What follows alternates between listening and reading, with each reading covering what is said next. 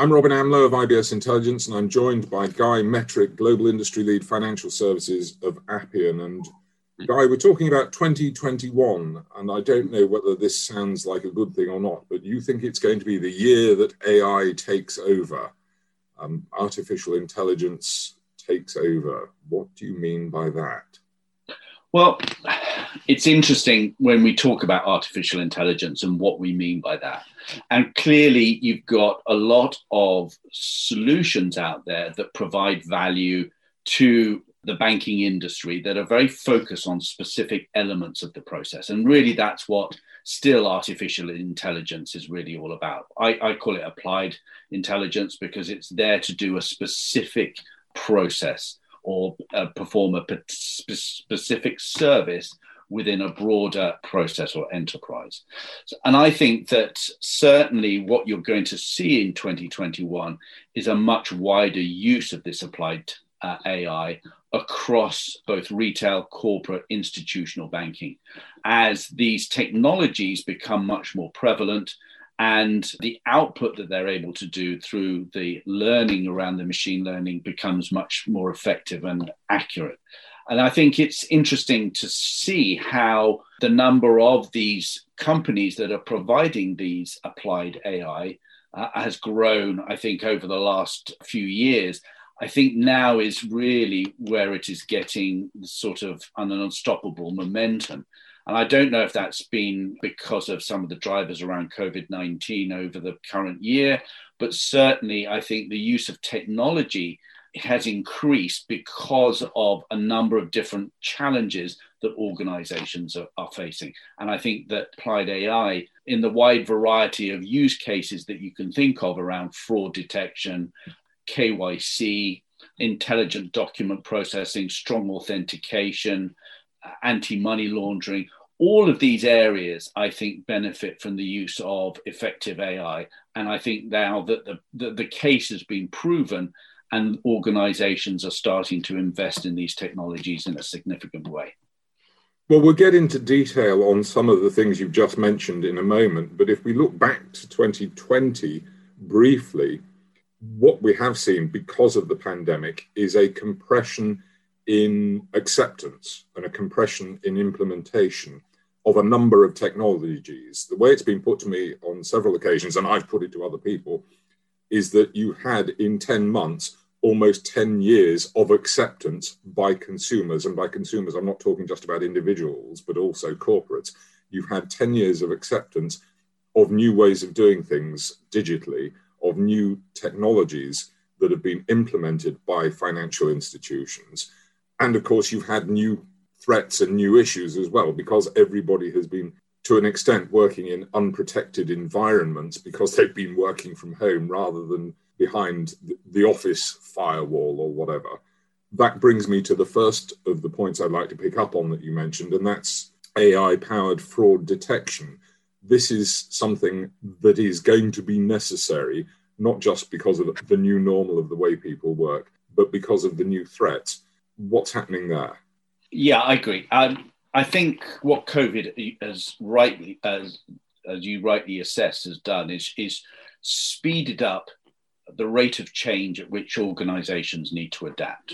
It has also, I think, and there's been a lot of news coverage about this, increased opportunities for fraud and for scamming and phishing attempts by organizations or individuals who are looking to gain from the inevitable issues that have been created through this change program. And technology, I think, has been, as you say, much more broadly accepted as a way of helping organizations manage this. One of the things that we just touched upon a little while ago was how specific elements of technology can be used within processes which are in place today. So you can see examples of voice analytics being used in call centers to do real-time analytics on whether the person that the call center operative is on the phone to is potentially lying or not, and using that as a basis for either a credit decision if it's an application for a loan, and in combination with the more traditional credit checks that you would run through as part of your due diligence process. I think that's one example. I think you're also starting to see much more sort of analytics around things like social media as well, to build up an idea of whether the individual that you're engaging with or potentially engaging with is the right profile of customer that you want to have within your organization. And you're right, this increase is not just focused on the retail side of the industry. You've also got a huge amount of effort and work going into corporate and institutional banking as they look to run through processes to make sure that they're doing the correct level of risk assessment within their target customer audience. And this is not just about fraud, but also around things like anti-money laundering, financial crime, and being able to identify potential customers before they are onboarded that might be, for instance, a shell company. Being able to look at the history of transactions that organization has made, being able to analyze the data in such a way as to detect whether those organizations have been created just for the purpose of money laundering, for instance, or fraud, or whether they are a genuine organization, a business that the bank would want to do business with.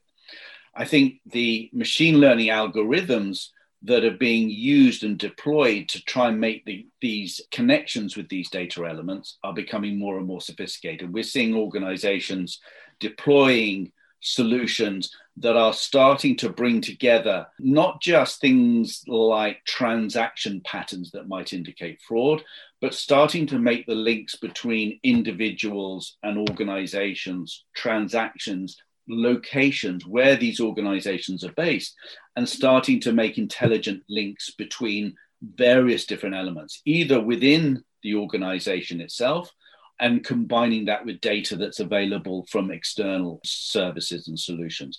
And when you start to bring all of those different elements together, then you start to get some very valuable insight. And then from that insight, then you can start to manage your AML, KYC, fraud detection processes much more effectively.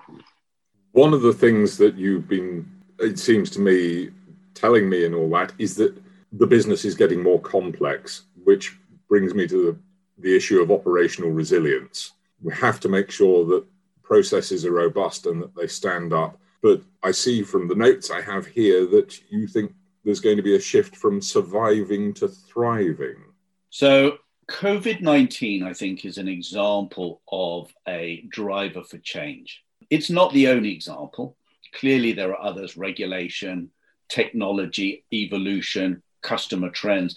All of these are examples of why organizations need to adapt. What's really happened and what's really driven the concerns around operational resilience is the speed at which this change is now taking place. And I think that the opportunities, the windows to adapt to change has shrunken considerably. And therefore, organizations need to have certain elements within their business that allows them to change effectively. And that you could break that down into three different elements. You could break that down into how do they manage the decision to change within their organization. And this can be quite problematic for very large global organizations because they tend to not make these kind of decisions very quickly because they have so many different layers. They have so much complexity within their organizations.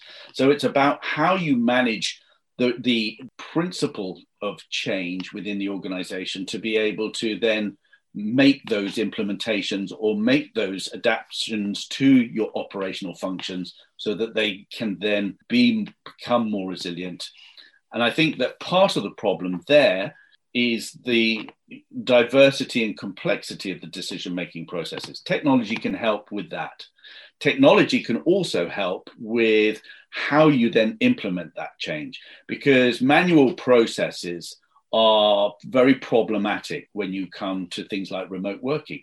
Manual handoffs, using documentation now becomes a real issue for organizations when you're starting to have a decentralized workforce.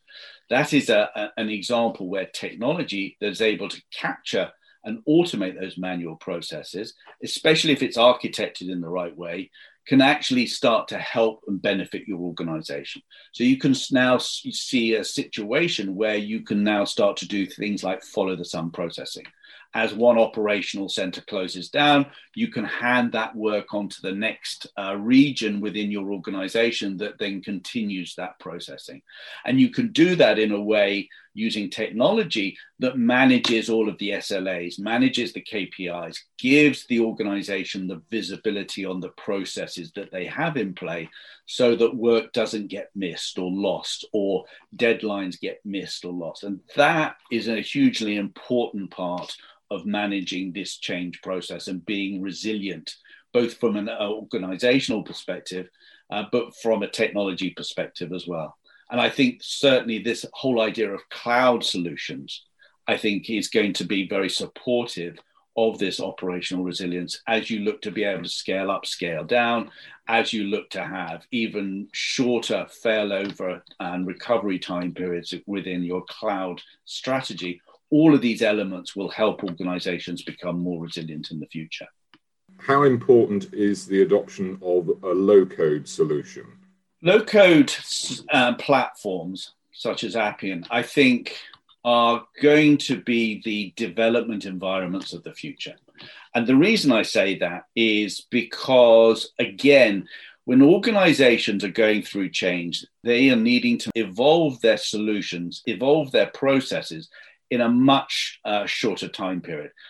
Low-code platforms allow you to do that. They allow you to do it in two ways. First of all, they actually are able to build applications much more quickly than traditional code-based capabilities.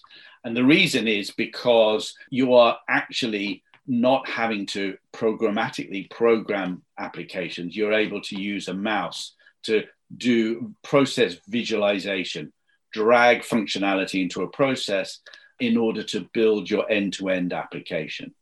This dramatically shortens the process and the time taken in order to build solutions. But it does one other thing as well, which is also very important. What it does is it now allows your business subject matter experts to collaborate with those project and IT teams using a language that both sides can understand. And that wasn't possible before when you were using Java and .NET, because it is a very specialized language. Now you can have business experts who are helping their project teams through this visual process to build applications. That really shortens the decision-making time. That allows you to much more quickly prototype applications and put them into production use. And then once they're in production use, it's a much shorter timescale to evolve them to meet changing business and regulatory requirements. And I think that's the huge advantage that low-code platforms will give you.